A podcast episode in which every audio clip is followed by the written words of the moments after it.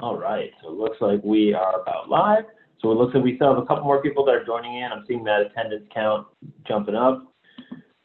So uh, as everyone's joining in, thank you everyone for joining us. Uh, we are broadcasting on a couple different platforms right now. I know we're on YouTube, Facebook, I believe LinkedIn if that approval came through. Um, so no matter what platform you're on, if you want to ask questions, make sure hop in, join the Zoom. Um, got plenty of time today, so uh, furthermore, I want to thank everyone for joining us. I know it's a weird time, and I know some of you it's your lunchtime or kind of just after, so we appreciate you taking that time and uh, joining us. I'm uh, happy to be here for another session of the MSP Initiative, and very happy to be here with uh, longtime industry friend and uh, colleague, Carrie Simpson. Thanks for so having me. For those of you who don't know Carrie, Absolutely. No, it's great to have you here. I mean, we've done some really good ones in the past, and I always love the content. And uh, you know, I think now more than ever, there's a lot of unsettledness around that area of the business. So um, you're the first person I thought of uh, around that topic. So I'm happy we were able to get you in here, and happy you were somewhere in the world where you were accessible with internet access and running water. that one was the crucial one. Um, as always, guys, we will be recorded, so we're going to take the whole thing, record it. Um, as it's live, it'll be back up on the page afterwards. So um, you can get back over to the MSP Initiative Facebook page. We'll have it over there, and then we'll make sure to share it over to uh, the Managed Sales Pros page as well if you guys uh, want to check out over there. They have some really good stuff, um, really incredible services. I mean, they understand the MSP business. They've been in it for a long time. If you need somebody to help you out in that area, easily to go to. Um, and then finally, last but not least, questions. Any kind of questions you have, make sure to send them in the chat, Q&A box. Uh, both will work. We'll keep an eye on both of them and keep them going as uh, as we move through this. So now uh, let's kick everything off. So Carrie, well, I appreciate you inviting us today. So um, of one of the things that we decided we wanted to talk about today was how are you going to prospect through this pandemic and is it even appropriate to do so? So when this first hit, we were initially, everyone was, I think, caught a little bit off guard. Nobody had a plan around it. They certainly didn't have a plan around how are we going to connect with people who are scrambling just to keep their businesses held together with duct tape right now. So there's a couple of things happening. Like one, we had that huge rush of everybody having to push all of their employees remote, and not everyone was prepared to do so. So the MSP market for you know a brief time had, if anything, more projects than they expected. So there wasn't an initial uh, loss of revenue. And then they had all they had that work to do, and now everyone's kind of sitting at home going, "Well, what's going to happen next?" And um, if you look at what Paul Dippell, for example, has been saying about the market, like, yeah, the first month maybe you'll be fine. Second month maybe you'll be fine. Third month, that's when things are going to start. You know, that's when checks are going to start bouncing right when people people didn't cut it when they needed it to move remote but we're all going to move back to the office now and try and cobble our businesses back together. What's that going to look like and what are they going to cut first? So there will be technology dependent organizations that understand that it'll be more important than ever to have you know a good IT environment and a secure IT environment. And then there will be organizations and you probably already know which ones those are on your roster where they're not going to see the value all of a sudden in spending $120 on something that never breaks right? So you look at your managed contracts there will be people that default on them next month right? Vendors too. So i mean on our side we went proactively to all of our clients and said hey we understand this is going to be a challenge and we want to keep our people through this and i know you want to keep yours too. So I know we're lar- we're the largest line item on most people's uh, marketing budgets. And we knew that we were going to lose clients through this. And we wanted to make it just simple. And we wanted it like right away. I wanted to know like what was I going to lose right away so that I could start figuring out staffing. What do I need to cut? Cut, cut once, cut fast, be done. Turned out we didn't need to cut anybody, but we did go to our clients and say, hey, if you want to stay, we'll make it cost effective for you to do so. So as long as I can still pay my people, you could stay with us. So we so we're still prospecting. We still have clients. Our doors are still wide open. Our callers are working from home, but we were a distributed company for the first three years. So we're fully used to having remote callers. Mm-hmm. We don't like it. So the first thing I want to put out there is I don't like running remote teams. uh, especially in a call center environment where you can catch issues super fast on the floor if you're walking around like, hey, don't say that. Oh, no, no, no, what's going on there? Right? When you're auditing calls, it takes significantly longer for you to find issues that you would have found immediately. So we're still running, you know, the same programs and processes that we ran before, but it's not as I don't believe that it's as efficient. So I'm looking forward to going back into the office. But I made a list of just a, like of six opportunities that we scheduled just over this week. So people who are saying like, oh, it's not appropriate to pitch right now. It's not appropriate to get on the phone. So our, uh, let's see, we have a, a 20 seat and one server opportunity who had uh, SLA concerns because they had a, a, family provider, an embedded provider, like a buddy who did their IT, and then they had to move everybody home, and the guy had no idea how to do it. So they like they immediately recognized like, okay, this was you know like the difference between a wartime CEO and a peacetime CEO. Here's an IT guy that's great as long as nothing goes wrong. so that's so normally an embedded we call that an embedded provider opportunity. They're very hard to displace simply because nobody wants to fire the ceo's son. So those are normally yeah, more challenging. Right now we're seeing a lot of that. So the next opportunity is a 25 seat one server and they were sharing an it guy like just one guy with another company it's not working out, right? They need that guy's time, and the company's using it. So it again worked out really well when there was nothing out of yeah, the ordinary. If, if it's all even keel. And the right, worst thing is, is the printer Now they're dealing with all these things that they just hadn't prepared for. Uh, let's Absolutely. see. This I scheduled this one, by the way. So. 160 seats and nine servers. Currently working with two managed service providers, so that they have two providers because the first one wasn't able to protect them from a ransomware attack. They engaged another MSP to remediate that ransomware attack, and they're still not 100% nine months later. So the interesting thing about this one is that this was our 13th call into that opportunity. So it's not like we didn't have this on our radar already.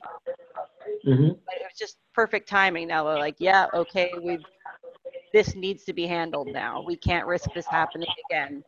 So that was the other two were uh, what we call one call hits. So one call in, yeah, we're interested, meeting scheduled in the same week. That happens so rarely. like we're normally eight to 17 dials in before we get somebody on the phone who can commit to a meeting. Then we have to get them to actually go to the meeting, which is challenging from time to time. Another opportunity 50 seats, three servers. They were accepting RFPs to replace their current MSP. So we just got there like right in time. That was our eighth call into them. And then one other 50 seat, 12 server opportunity. And they're an, they have an in house IT support team and they're looking now to reduce their headcount. So there are opportunities out there and the trends that we're seeing right now is it is i wouldn't say that we're getting we're not getting more meetings but we're not getting fewer meetings either.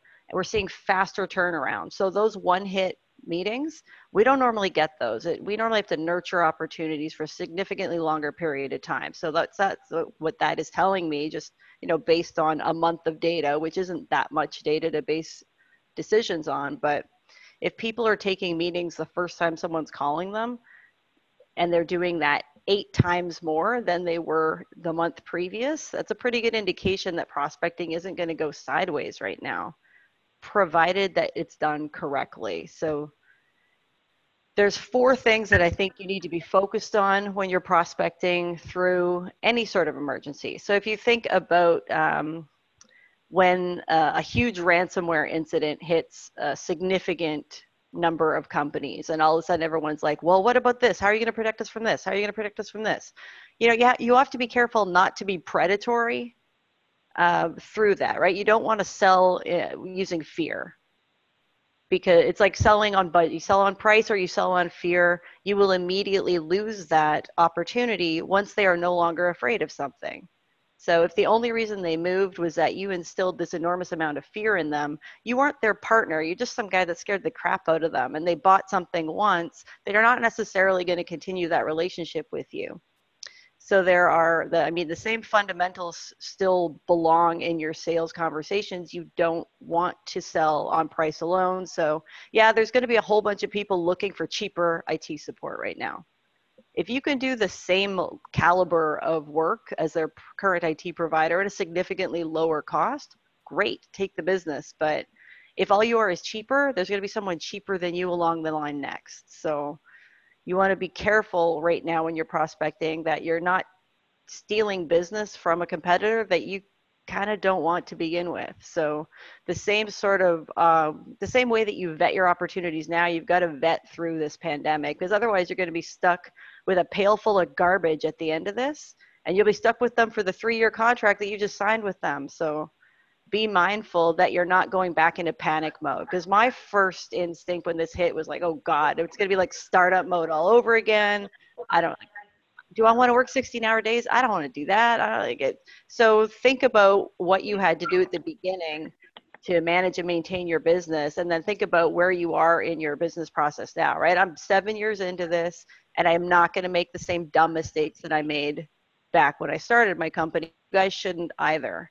So you've set your prices based on something that hasn't changed. It's still going to cost you the same amount to run your business, buy your software licenses. If you start discounting aggressively, you're stuck with that business for the next three years afterwards. So start planning for what does next year look like? Not just what does next quarter look like?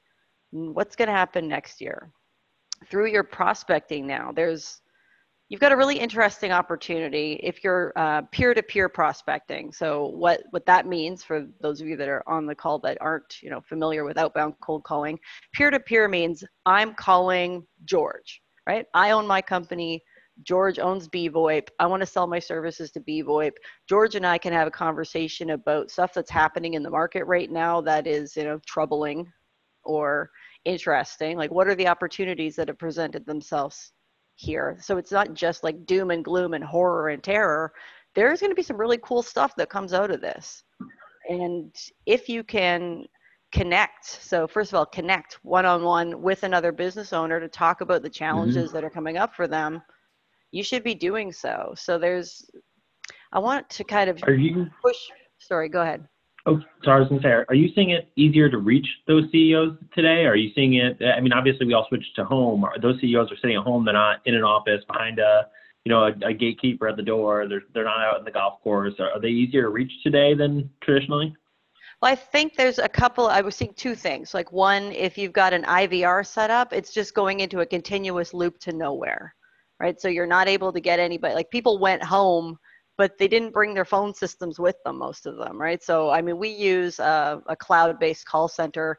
Everybody that works from home still has their phones operational. But if you still had a traditional phone system in your office and now you're working from your laptop, so unless you've already got a way to connect with the CEO via a cell phone or what have you, you're probably going to have the same amount of runaround trying to connect with the CEO. And our normal first contact isn't CEO level anyway like most of the time at a 50 person company, we're going to be talking to somebody in finance. We're going to be talking to the office manager or the person who's the point of contact for their IT support contract. We're not usually going to get right to the C suite right away. So, for prospecting anyway, you don't have to be concerned about whether or not you're getting the CEO on the phone. This is a great time to start aggregating information about your market. So, great, this is the CEO, but what's the decision making process there? Who are they working with already? What do they like about them? Where has their service been lacking? When does their contract renew? How many computers are there? How many servers are there? You don't need to get to the C suite to identify whether or not this is a prospect that you want to pursue. And if you're lucky, you get somebody who hasn't talked to another person in a full week, right? So there, there's a really interesting opportunity here right now because people are bored. They're sitting at home and they're like, absolutely. You know, they're bored and they're like they're afraid like people are worried about their jobs. Those of us who don't own our companies although i mean we have our own you know mm, payroll whatever challenges but we're not sitting at home wondering if we're the next person to get cut.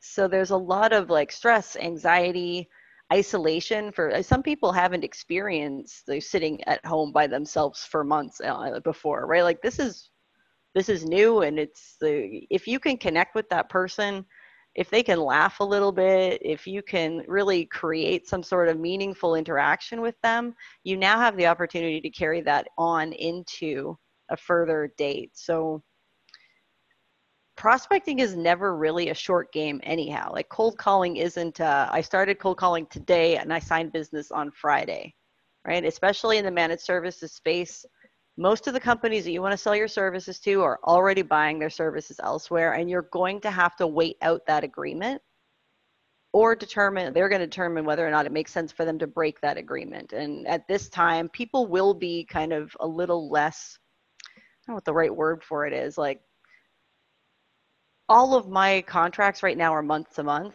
um, like to my mm-hmm. clients and my the ones that I pay for. Right, I'm not in any long-term agreements right now, and that's just dumb luck more than anything else. So I have the opportunity. I have the opportunity to go anywhere I want. But most people won't break an agreement with a, a partner that's been good to them that they respect. So you've got the opportunity to win the business if you can demonstrate that you're going to be a better partner but most of the time you're not going to be able to push them into breaking a contractual agreement. And if you can i would carefully consider whether or not that's even business you want. So yeah i agree wholeheartedly. I, th- I think that's always the case. I mean there's always the, the question of like you touched on earlier do you actually want that client? The client that's just scraping around just looking to save a couple dollars here a couple dollars there or are willing just to turn around and, and break a partnership like that i mean that's it's not going to be fun down the road either way. No and i think there'll be uh, people evaluating their business models right now, right? Are there mm-hmm. there are mm-hmm. lots of companies I know that are what we describe as pure play MSPs. You know, they don't take project work for anybody that isn't uh, you know a monthly client already. We're seeing a lot of opportunities for projects in the market right now.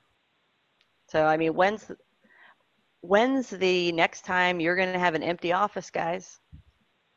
Think about it. Mm-hmm. What's the least disruptive time to swap out anything? When are you going to rip and replace? So there's there's opportunity out there if you can position it properly. It's just a matter now of like making sure. So prospecting is less about what you are saying and more about what you're like you're not saying. like know when to not push too hard, know when to like back off a little bit. Like being human right now is more helpful than anything else. But uh, brevity, like people are either completely bored or completely insane, right? So if somebody's saying, I don't have time to talk right now, normally that's an objection that we would try to get through, right? Like if somebody's like, oh, I'm too busy or this isn't a good time. You know, if they're too busy and it isn't a good time, let them get off the phone. Be mindful and respectful of that. You don't have to push seven times to try to keep somebody on the phone when they've clearly stated they don't want to talk to you. But if somebody's chatting with you, like ask them everything. So my usual uh, approach is I will just keep asking people questions until it sounds like I'm bothering them. And then I'll stop. then I'll try to get the appointment. And then I'll ask them a few more questions to try and make uh, you know make the appointment as sticky as possible, right? So you get through all the stuff you want to know and then you ask them like social questions right? How is how's home how's homeschooling the you see somebody's kid run past behind you on the GoToWebinar? Perfect. What a great opportunity to interact with someone and talk a little bit more about their lives and how they're handling this and what they're interested in. Like you just really get the opportunity to be human talking to another human. And it's a bright point in most people's days right now because people have really stopped connecting Right? Like we we text, we email. I've never mm-hmm. done so many freaking web meetings in my life, but if you think about the number of times that you're not interacting with people live, this is the first time where we've been really quite open to the idea that other people can come into our personal space during the business day and we can talk to them. So I've I've taken more meetings. More, are you seeing more of a shift towards Zoom for prospecting as well? Um, not for us. I mean, we're telemarketers, mm-hmm. so. Uh, but yeah. for when we're scheduling the appointments now, we're scheduling. Mm-hmm. We're not scheduling face-to-face meetings anymore. we're only scheduling Zoom meetings or phone meetings. So there's people who are far more open to the idea of that. People find um, in-person meetings a little more invasive and they're more reluctant mm-hmm. to commit to them because you can't get out of them politely. Whereas a phone call, well, you can blow that off. So people are kind of more inclined to accept a, a lower pressure, um, easier to get out of type appointment. So for us, it works well, right? Because clients that used to not be satisfied with a phone meeting, they wanted an in person meeting, now don't have a choice. So we're getting more meetings, but we're getting what I would describe as like a little more, like more uh, tire kicky meetings. We try to qualify them really well, but again, if you take that last hoop to jump through out, the qualification level drops. So you always think about like quality of appointments versus volume of appointments. Do I want really, really good meetings or do I want a lot of them? Because you can't usually get both. Yeah, that makes sense. Absolutely. Yeah, I, I, I, I heard someone the other day um, touch on exactly what you just said there, and that was uh, you you have the first view into this person's life, their home, their office. You're going to see pictures of their kids, their dog on the wall. You're going to see a pet run by, and those are all things to use in that call to make that connection. Because you're right. I mean, you have the better chance now of making a connection than you ever did going into a sterile office. that, yeah. that might be a conference room with nothing. There's no personal touch. There's no way to make that connection. Um, but being able to say, oh yeah, I, I have a golden retriever too, or um, my kids are about your kid's age. Yeah, how's that homeschool going? You know, those are all so good and so crucial. I mean, to, to set that connection right now. And you're right, people are absolutely starving for it. I've been on so many Zoom happy hours over the past couple weeks. It's unbelievable. Somebody brought live goats to our meeting this morning. My sister brought live goats to our uh, to our morning meeting. She had uh, we we somebody said something about it online yesterday, and I was like, yeah, well, we're gonna get a goat for the office, and um, I got on our meeting today, and she had actually contacted a company that did live goat yoga, and brought the whole like so it was me and her and uh, Sharon and a room full of goats. So I mean, you can have some fun with this, you guys. Like there is there is no limit to what kind of creative opportunities are out there. Like that's a memorable meeting. I'm going to bring goats to all my sales calls for the next uh, little while. Like people are going to remember that. That's really like if you can bring a little bit of joy to someone's day in, in an interesting way now, like we can still ship stuff to clients right like that i mean who knows how much longer we're going to be able to do that but like we sent books to people we sent gift baskets we sent flowers we're just like trying to like with our current clients anyway we're just trying to keep people's spirits up a little bit and you know how much more I don't know, how much more memorable can you make the interaction they had with you rather than the other seven meetings that they had that day absolutely goats yeah i mean I, I think that is really the standout is you know, it, it's just like before, right? You wanted to be the standout email. I think it's good to think ahead and understand that just the normal face to face is not going to last for Zoom meetings. You are going to have to make it a little more fun or make it a little more interactive or just figure out a good way to connect with them. Um, I know for us, we had to make a major shift. We do a lot of events. You know, we do about 60 events a year, especially with our lunch and learns, and we we shifted all those to listen. If, if you're still comfortable with takeout, we're happy to buy you. You, you know, we'll send you lunch um, you know, but things like that are small touches that you could easily do with a client. Send them a Starbucks gift card, send them an Uber Eats gift card, just something to push that interaction a little bit because eventually it will become noise just like emails and all the other things we're, we're used to. And it's good to be able to cut through that. Well, I'm going to be interested in seeing what happens at the end of this. Like, are we all just going to say, like, I think it could go to one of two ways. We could say, no more in person meetings. What a colossal waste of time that was or we're going to be so starved for like other humans in our world that we'll be like, yeah, come to the office. Let's have lunch. Let's like, I can't wait to get back out. Uh, like I haven't interacted with uh, somebody that wasn't in my home other than to buy groceries in six weeks now. So like, yeah, I want to, I want to get back out there. I want to get back to my everyday life. I miss trade shows. I miss all of it. I miss Absolutely. surfing really. I don't, uh, they're, um, I don't know, like we thought that there'd be a huge downturn in the number of appointments that we'd be able to secure, which is kind of how we, we were bracing for impact to lose most of our managed services clients. And that's not what we're seeing. We're seeing the opposite. We have fewer MSP clients now, but those clients that stuck it out are getting more meetings than they did previously. And only time will tell whether or not they were better meetings. But there's mm-hmm. definitely opportunities that need to be pursued there. And you would be remiss right now if you have the ability to do so to not be pursuing market. Oh God, please tell me they're not protesting again. Um, there was a huge protest in Lansing, Michigan yesterday where they just drove around the Capitol building. I, I am two that, blocks yeah. away from that and it just started again and they just they honk their horns all day. It's like you guys there's nobody in that building. Stop it. That's so, all right. This is uh, sorry, the new world of working from home. Because there's honking.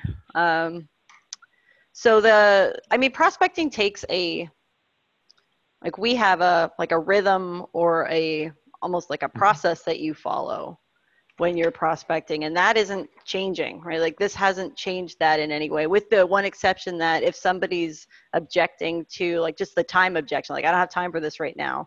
Normally on a regular day you you kind of get into it a little bit trying to test if whether or not they were just trying to blow you off or are they genuinely busy? You you want to figure that out so you don't waste 17 calls back trying to connect with somebody who wasn't actually interested in taking the call. So you want to kind of push after that objection it's like oh well when would be a better time to to chat with you and they'll either give you a time that will work or they won't give you a time at all so um, that one I skip right over now. So they the only thing that we've really changed is eliminating that uh, initial objection of I don't have the time for this or I'm too busy. The there's only a couple of big objections for managed services anyways. Like okay, we're happy with what we have.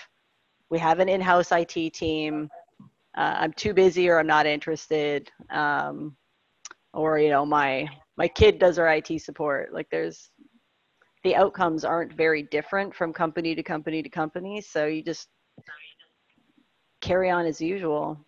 It's a good time to be talking about referrals too. So if you're already, you know, you've got you've got clients right now who are grateful for the help that you gave them. Right. So when I think about our MSP, we had to move all of our callers home over a weekend. Right, like we yeah. weren't really in our like our company is set up, our security is set up that everything's locked down to IP address.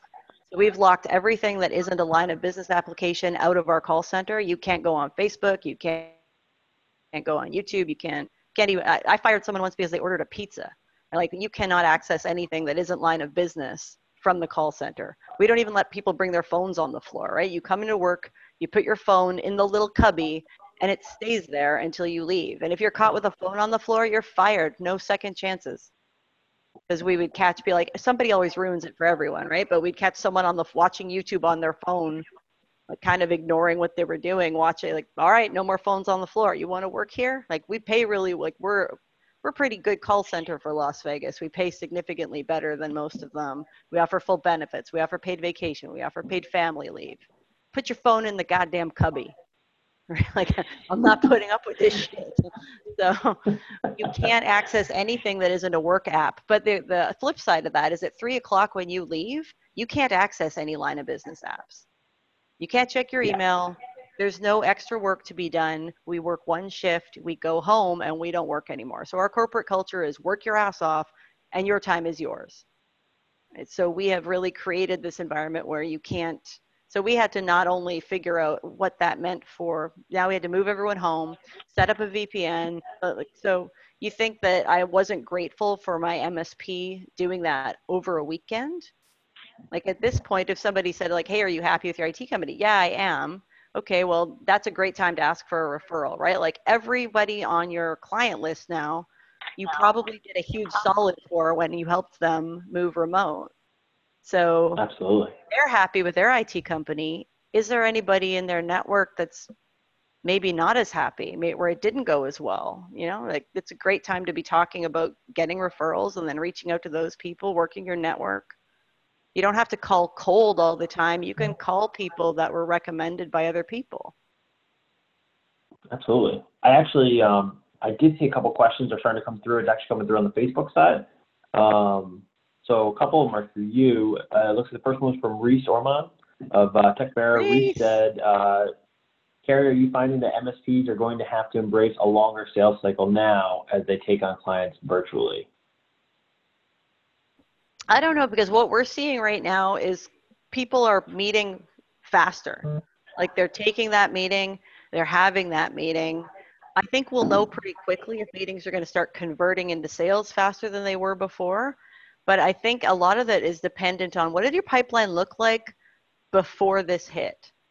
So if you mm-hmm. had a mm-hmm. completely empty sales pipeline before this pandemic hit, the odds on you filling it through the pandemic are going to be pretty slim. This might be a great way to push people over the finish line. Like, and again, I want everyone to think about that kind of not too aggressively, but that pitch of like, hey, when are you ever going to have a less disruptive time to swap out anything in your network? Right? Like, just when is your mm-hmm. office going to be completely empty between from nine to five again? It's not. never. Like this will be the least disruptive time to make any major change to your network. So that would be my one like peer to peer. You're talking to other CEOs. You're talking to somebody who has like, oh, I don't know, maybe next year and maybe next month. Now you've got this like opportunity where like for me, for example, like I've wanted to change CRM systems for three years now. This might be a perfect time to do that. So Absolutely. what I mean, changes are they thinking about that you might be able to assist them with where it wouldn't all be weekends, evenings, and overtime? You got yeah, people. Absolutely. And, yeah, and I mean, we will probably in our lifetime, hopefully in our time, never see something like this again. Um, you're right. I mean, that unprecedented access to the office. I mean, even think about lesser things. We have intercom systems. We have MSPs putting in all the time. You know, door setups, um, smart setups are becoming really popular. The iPad setups for uh, the conference rooms and all that. If you want to, you have the money and you have the resources right now to retrofit your office or do some really nice, fun things you want to do for a long time, but it's always kind of clunky to do. Now is the time. You know, if you, if, if you have clients you talk to about that, they love the idea, go back and talk to them about it again. As long as they're doing okay. Talk to your like. I know that there's terms right now, right? If you can, if you can mm-hmm. get them to do it right now and spread the cost of it out over the three years of their agreement, perfect opportunity for that. Uh, mm, my big concern around that would be like, am I going to front somebody who's going to be out of business in a year? So there's, but there are industries that this isn't going to affect as aggressively as others, right? Like, yeah, restaurants got hit hard, retail's getting mm-hmm. hit hard. You know, healthcare. Manufacturing's great. My lawyer is busier than he's ever mm-hmm. been right now. My accountant too right? So there are still lots of technology dependent industries that aren't going to be adversely affected by this. Like, yeah, it's going to suck for a little while, but it's uh, it's Absolutely. not going to be forever. So if you know for a fact that you're still going to be standing in six months, now's the time to evaluate whether or not you want to make those changes before you have to bring everyone back into your office and then it's now it's now a hugely disruptive thing so the biggest objection we always have is like yeah we're happy with what we have but eh, changing, right? Like think about leaving ConnectWise, right? Think about the disruptive nature of changing any major system for you. That's what changing IT is like for your clients. And having changed MSPs a couple mm-hmm. of times, I know this. We have been through the the growing pains of ch- changing providers before, and now I'm like, unless this guy murders me, I'm not changing IT providers, right? Like this is, I'm done we know these like devil we do. We're here. We're staying. Absolutely. Um, we actually had another question from dave scott for you. Uh, so dave scott said how do you and your team vet whether a tech firm or an msp is a good fit for you? Obviously you just talked about using an msp um, how can tech firms and msps create criteria in order to help find out down you know downstream who to do business with or not? Like how do i decide whether or not an msp like would be a good fit for us Yes. Do you have six thousand dollars a month?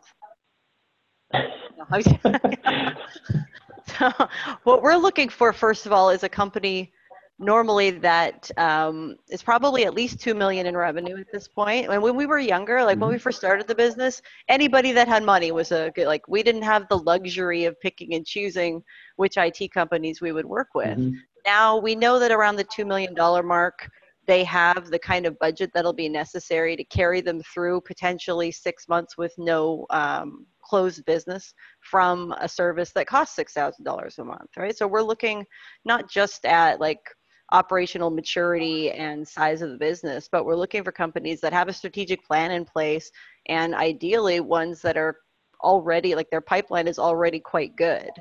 So there are two types of businesses we work well with. One is the owner operator primary sales person is still the owner of the business and the other is I've got a sales department and I need to keep my sales reps busy. So extremely large players um, who usually work with us as a stopgap when they lose someone or they're trying to build out mm-hmm. an SDR um, program and they're not quite there yet.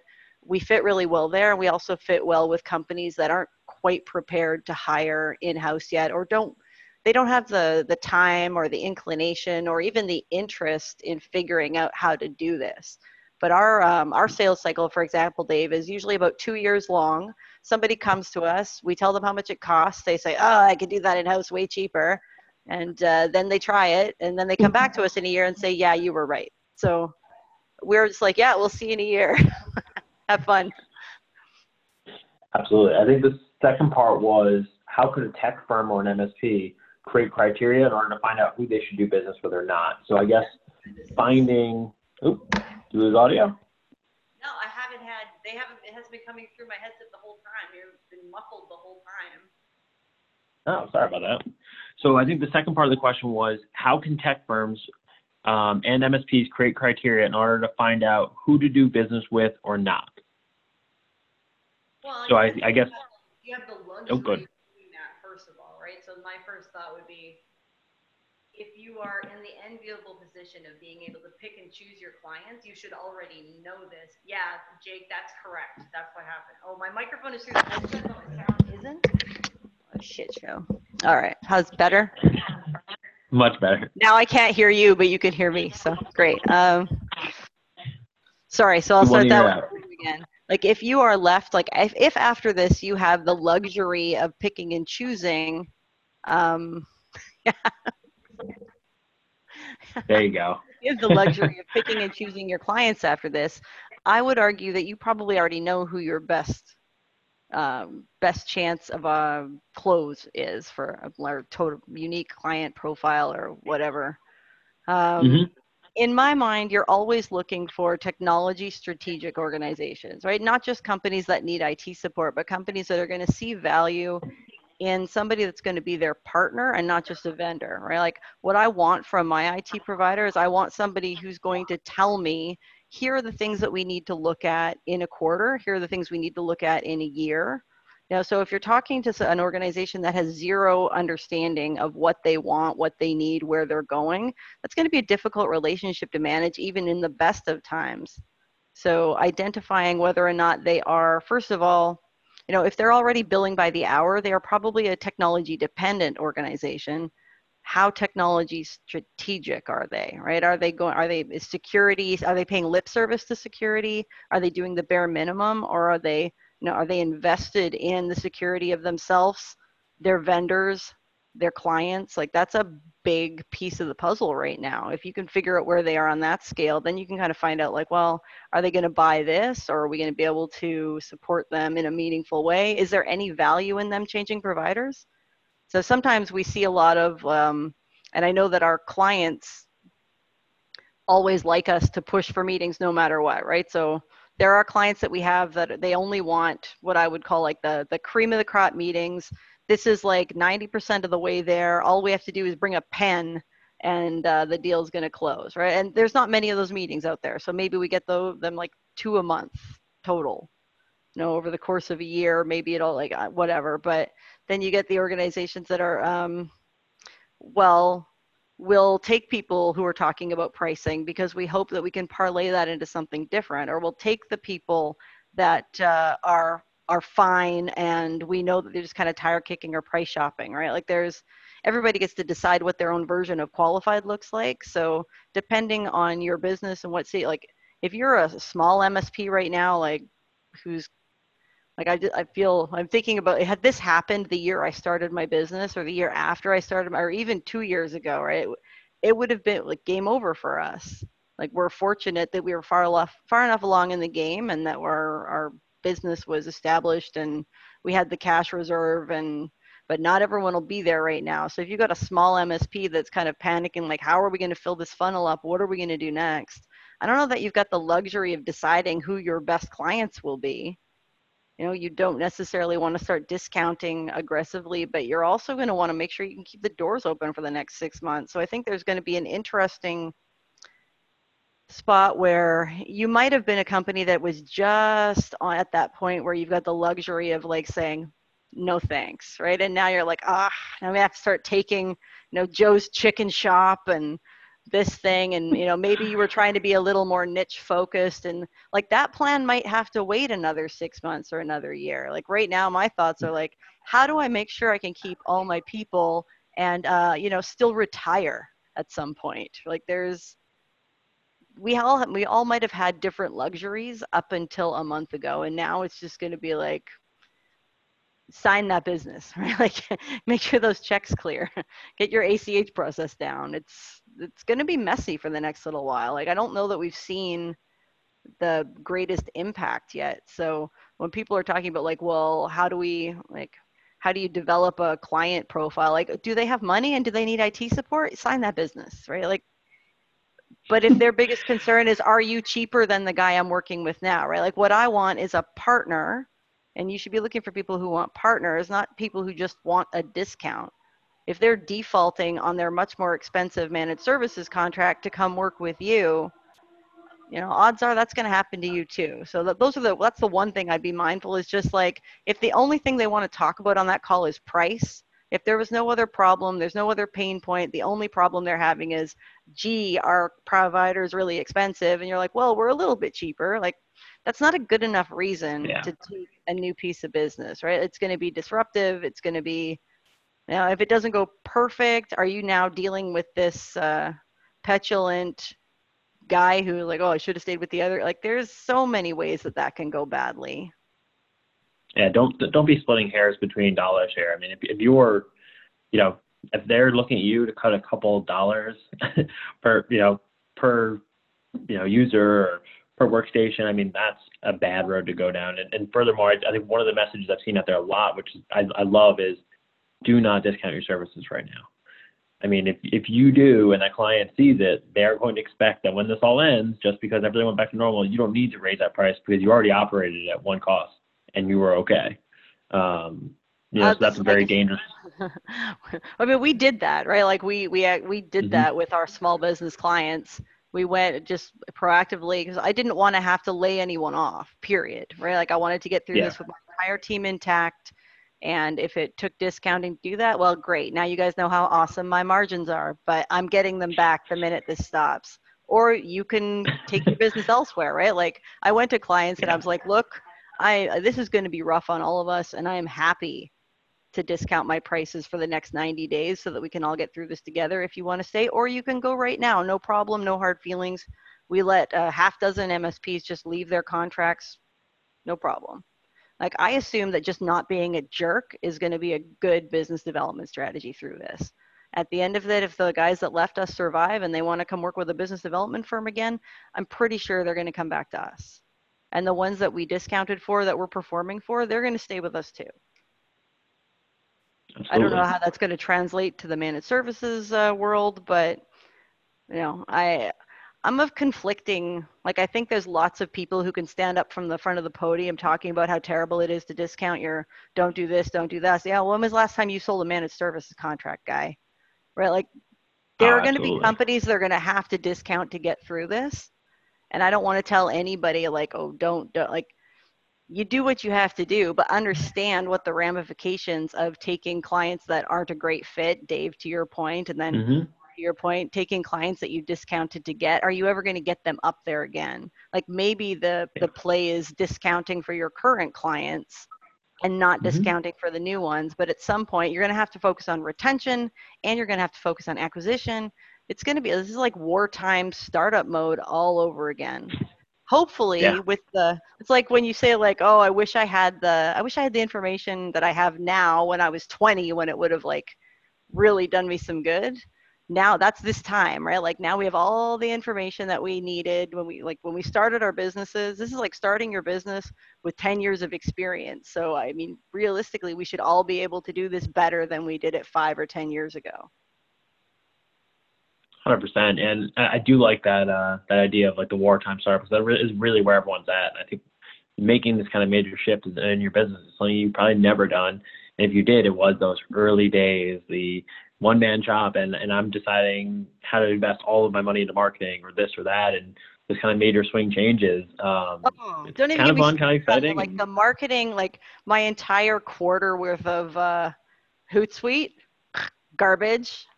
Like I had to go back and like, no, no, not appropriate. Delete that. Get rid of that. Well, we're not doing that anymore. That's useless. Gone, mm-hmm. gone, gone. So it's like all the work that you did to prepare for Q2 now right out the window and you're starting over from scratch again.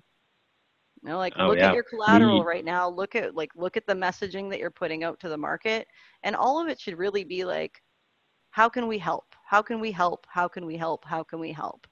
Right? It isn't mm-hmm. a big mm-hmm. sales pitch now. Now it's just a like, hey, how are you doing? Like, and what could you use some help with right now? And if it isn't IT, this is a chance for you guys to be like superstars in your communities. If they don't need help with IT, what do they need help with? And can you connect them to that person? So remember that prospecting isn't all like if you're thinking about the giver's gain approach to anything, right? Like it's not all about mm-hmm. what do you need and how do you keep your business throughout this? How do you help your lawyer get some more business throughout this? Your accountant, the guy that always brings you leads. Like there are people in your, everyone in your market's going to be struggling. How can you connect them with the people that you now know need their things? If you can add one call onto every, or one sentence onto every call, it'd be like, hey, is there anyone in my network that it might be helpful for you to meet right now? Like if they need something right now, like I know that I'm trying to support small local businesses more than ever before. Um, mm-hmm. We're not really, everyone in Michigan is very angry right now. Thank you, horn honking cars, because you can't buy gardening supplies right now. You can't go fishing. You can't do all of the like the Michigany stuff that they like to do when the sun comes out. So it's just chaos. But there's like, there are still businesses open and there will be a need for things afterwards. So if you can be the person that just was like, a good guy, not being a jerk, connecting the people around them, helping other companies make money through this. Now, you know, when the tide starts to turn, people remember. People will remember who was good to them through this. They will remember the vendors that helped them. They will remember the companies that made it harder too. So be on the right side of history here, you know, be on the right side of everything and make sure that you're the one with their hand out saying like, yeah, I can help you. We can help you. This person can help you. Absolutely. Another thing I've seen some MSPs doing that I really love is uh, a lot of home education. So, hey, you're at home for the first time. Here's how to run a Zoom meeting. I saw some, someone doing, here's how to get your kid into a Google Classroom. Here's how to set up your cybersecurity work from home, right? So just a couple things to make sure are enabled, whether you're our client or not. Here's some good tips to take. I bet you that guy walked home with solid leads. But he also put out some really good karma, some really good education out there in his local community. And I'm sure that got shared everywhere. And now he will do extremely well moving forward um, because he's going to be known as that guy who helped out and was there for everyone and constantly provided tips and tricks to keep everyone running safely at home in an environment they've never had to really deal with. So, yeah, we have a client you know, right like now who's said, running a campaign that's just like, hey, offer them 30 free, 30 free minutes of help whatever they need, mm-hmm. even if they already have an IT company, even if whatever, like maybe their grandma needs to learn how to use Zoom.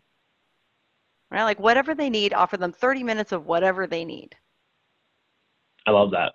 And yeah, I, I think more than anything, it's it's what the world needs right now. I think it you know helps everyone out, and you know down the road, that person will be remembered. That connection will be made. You know, if six months from now that person gets ransomware, you know, like your client there, right? Six months from now, that client gets ransomware. They're going to go back to that MSP that helped them during that time because that's the person they're going to remember. Um, you know, so sometimes it's like you said, it's not the short game. It is a long game, but continuing to be everywhere, continuing. I mean, I would get out there right now if I was an MSP and I would call my local news stations. Hey, can I do a piece on how to set it up your home network, on how to do a Zoom, how to do a Google Classroom, all those good education things you can contact your local news station. There's a chance they'll put you on, and then you are the industry expert for your city.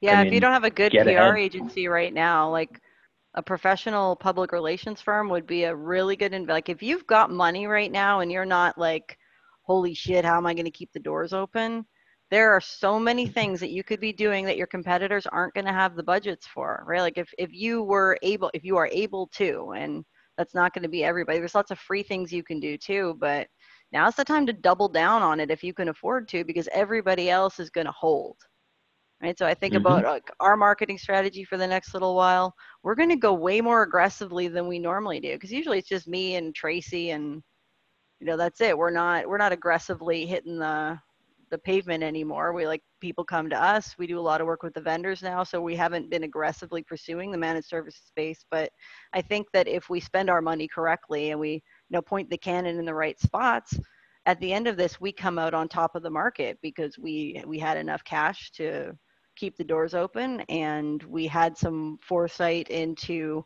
what we wanted to do next. Like i think if you're thinking strategically now you're not thinking just like oh god how do i keep the doors open for the next quarter? It's like okay two years from now where am i going to be? And how do i use this time to get there? So if you're you know if you're not a great prospector now's the time to start. You know now's the time to learn you can uh, you're going to sound terrible for the first hundred calls at least and then it's just it's fine right like you just get through it and now you're you're okay at it this is a great time to start practicing anything right? Like you're stuck at home, start watching webinars on cold calling. Right? If you don't have client meetings, if you don't have sales meetings, if you don't have anything else to be doing, how are you getting better at something right now? I'm taking dance classes. I'm terrible. But you know, like I'm stuck inside and you know, like I'm just trying to think of different things that I'm trying to learn Spanish. I'm trying like I just something to do every day, right? Like we're sitting in front of our computer screens now instead of for 8 hours a day for like 20. So know, there are opportunities now that you could be improving your skills in all like maybe there's tech certifications or whatever, but your soft skills are going to be the things that win you business now. And there is no reason that you can't be watching a million free things online about how to cold call. Cold calling is just picking up the phone and asking questions, right? So if you can go to a networking function and hand somebody a business card and talk about what you do, that's cold calling, except you get to do it a lot faster, a lot more times. So there's no reason to be afraid of it right now. If it's something that you haven't tried, it costs you nothing. Right? If you're sitting at home and you've got 8 hours and only 3 of them are busy, well, now you got 5 hours to do something else with. So if that's something that you've never tried before, now you got 5 hours to do something with it. So just start. If somebody hasn't done it before, would you suggest just pick up the phone and go, or would you suggest maybe they write a script or any good starting yeah. tips there? I mean, there, uh, you guys, you're welcome to email me. Just email hello at managedsalespros.com. I'll send you a script that we use if you want to try it. Um, I, you can find it online. If you just Google it, you can probably find it somewhere. We have all kinds of free content uh, on our website at managedsalespros.com. We, uh, I write for Smarter MSP. There's a bunch of cold calling content on there. Uh, we have, uh, we have a couple of courses that we teach on it as well. But there's so much free content that like especially right now where you're trying to think about where can i have the biggest impact where it'll cost me the least to do it. And again that peer to you can't discount the importance of peer to peer prospecting at this time right? Like it, it's very different to receive a call from the ceo of the company than it is to receive a call from the sales guy right? Like there's almost a not a professional courtesy but you know that's you are essentially going to be able to talk about things that you're like your sales rep hasn't stayed up at night wondering how he's going to make payroll if the covid virus goes on for another 90 days right? Like you've, you've got some unique challenges that you share with every other business in your community right now and you should be commiserating with those people. And if nothing else you're getting some phenomenal ideas about what they're doing. You're going to see it from a completely different side. So I encourage you to like just start reaching out to the other people that you want to do business with because you're more likely to get the CEO of that company on the phone than your sales guy is. So if you've got a named list right now, if you've got an account list of like dream people that you've always wanted to work with, now is the time to start reaching out to them. Absolutely. I, I think that's a great point. I think there's everyone has that dream list or that client they've always wanted reach out, be there for them. How can I help? Even if you do absolutely, even, even if you put a couple hours into it, you help them set something up, you give them some free education, you send them a video you've done on free education, anything to have that conversation about, you know, the PPP loan or whatever whatever's going on right now. You know, that is memorable. That'll stick. That'll get you in the door next time. Do you want to stop by and say hello and see how they're doing? Follow up to this. Um, so a couple quick things. I did take that email address, the hello at managedsalespros.com. I'm going to make sure we post that over on our uh, Facebook page when we have with the live video. So anybody feel free to reach out. Um, Kara team do awesome work. So if you guys need help or need some scripts, got really good education. I know Kara, you've done some phenomenal webinars over the years. I'm sure there's plenty of on demand out there. I didn't even um, swear. Oh, I might have sworn a couple times during this one, but I'm getting better at that. That's fine. We love it. Um, so we do have about four minutes left in the hour. If there's any last questions, we'll uh, keep an eye on those as we're starting to close up. Um, but you know, Carrie, any closing remarks? Any any last minute ideas? Oh, I don't know. I'm kind of obsessed with these goats right now. I'm uh, I'm thinking that I'm going to start scheduling sales meetings with like and getting these people to bring their goats to them. I think I've just started a whole new business for them. It's like I'm going to call it the greatest of all time Zoom experience, goats.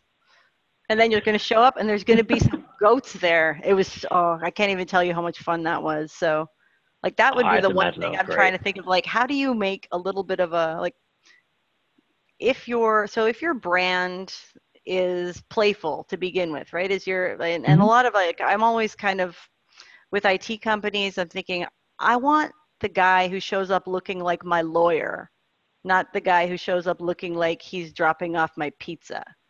Right? Like so if you've cultivated a brand that's very buttoned down and professional, it might be a little harder to, you know, come up with some fun things to do. But I think like brainstorm some really fun oper- fun things that you could send to people fun like that they wouldn't be expecting right? Like we've been really trying to find like what are the like one what can we still have delivered right? What can mm-hmm. we do that doesn't endanger anyone that doesn't like you don't want to be that company either but there's got to be like fun little things that you could do and run around and drop off or you know I'm, I'm not sure how viable any of that is or just your messaging at this time right? Like we're all sick of the covid-19 emails.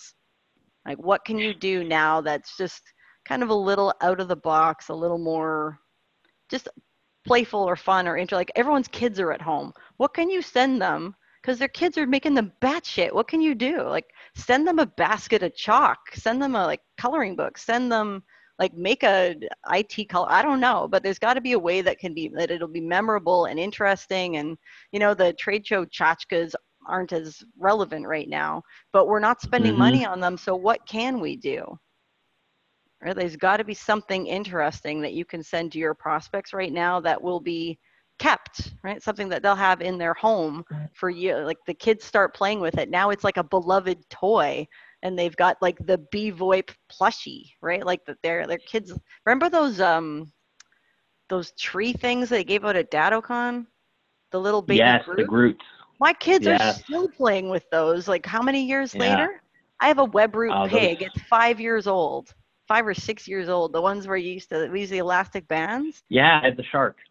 Yeah. Yep. So I mean, stuff like that. Like, yeah, we all love the socks. The socks are great, but like right now, we've got this opportunity where not only are our kids like our kids are in our workspaces.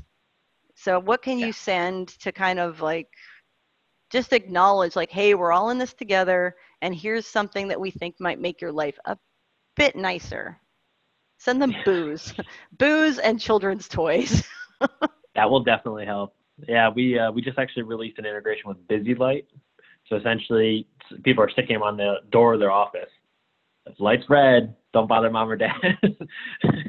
They're on a call. Um, yeah, I mean it's it's definitely a, a, good one to figure out. I love the idea of trying to interact some way in that sense. I mean, I know my brother had twins uh, two years ago now, and I sent them like a whole there's a whole kit of like activities to do at home. Found it on Amazon, Googled it. I know my, my brother was going crazy by day four. Um, and, you know, kids played with them for days. So it, it helped a lot. It was, you know, just something nice that, they weren't expecting. Um, so anything like that, I think could help a lot, especially for that. You take that top echelon of, of prospects you've had for a while. It's a good way to get through the door there if you you know if you can make it happen. or even something free, right? Like Mhm. we did a scavenger hunt the other day, right? Like uh we made a list of things to find when we were out, like a branded checklist scavenger hunt or like things that they can find in the house, like common like worksheets with your logo on them, like things that don't have Mhm. that don't cost a lot, but that you know, busy parents, I don't got time, I don't have time to make a scavenger hunt for my children, right? Like, but all of a sudden this thing shows up and it's ready to go or it gets emailed to me and it's all these activity sheets for my kids and i print them off and they've got your logo on them and the kids are excited and they're happy and they're having a good time and oh look who did that for me right like there's got to be lots of little ways that we can become relevant and important to the people that we're trying to sell stuff to right now Absolutely. All right. Well, I don't think we had any more questions come in. We had a couple great job Carries on the uh, Facebook side. so um, I'm going to echo that and say thank you again. It was it's always a pleasure and uh, fun to have you here, and uh, good to hear you're safe and doing well. And uh, thank you for everyone who stayed on and listened to us and joined us. Again, uh, that's hello at managedsalespros.com if you guys want some access to scripts. Um, you can also Google or head over to their website. They've got tons of great content on there. Um, I know Carrie's a, a very frequenter on blogs and uh, different uh, on-demand webinars, so lots of content out there for you to digest and learn that new skill. Um, we do have another session coming up uh, on Tuesday. That's going to be with Adam Slutskin from Liongard. We're going to talk through uh, just kind of how to manage your sales team, how to keep the revenue side of the business going. Um, so how are you managing those people? How are you managing them remotely? That's a big shift for a lot of people. Um, so we'll talk through some of that, but um, hopefully we'll hear again from Carrie in the future. We'll hear a little bit about how things are going and maybe some of those new opportunities that have come out. And uh, thank you again for joining us. I hope to speak to you soon. thanks very much alec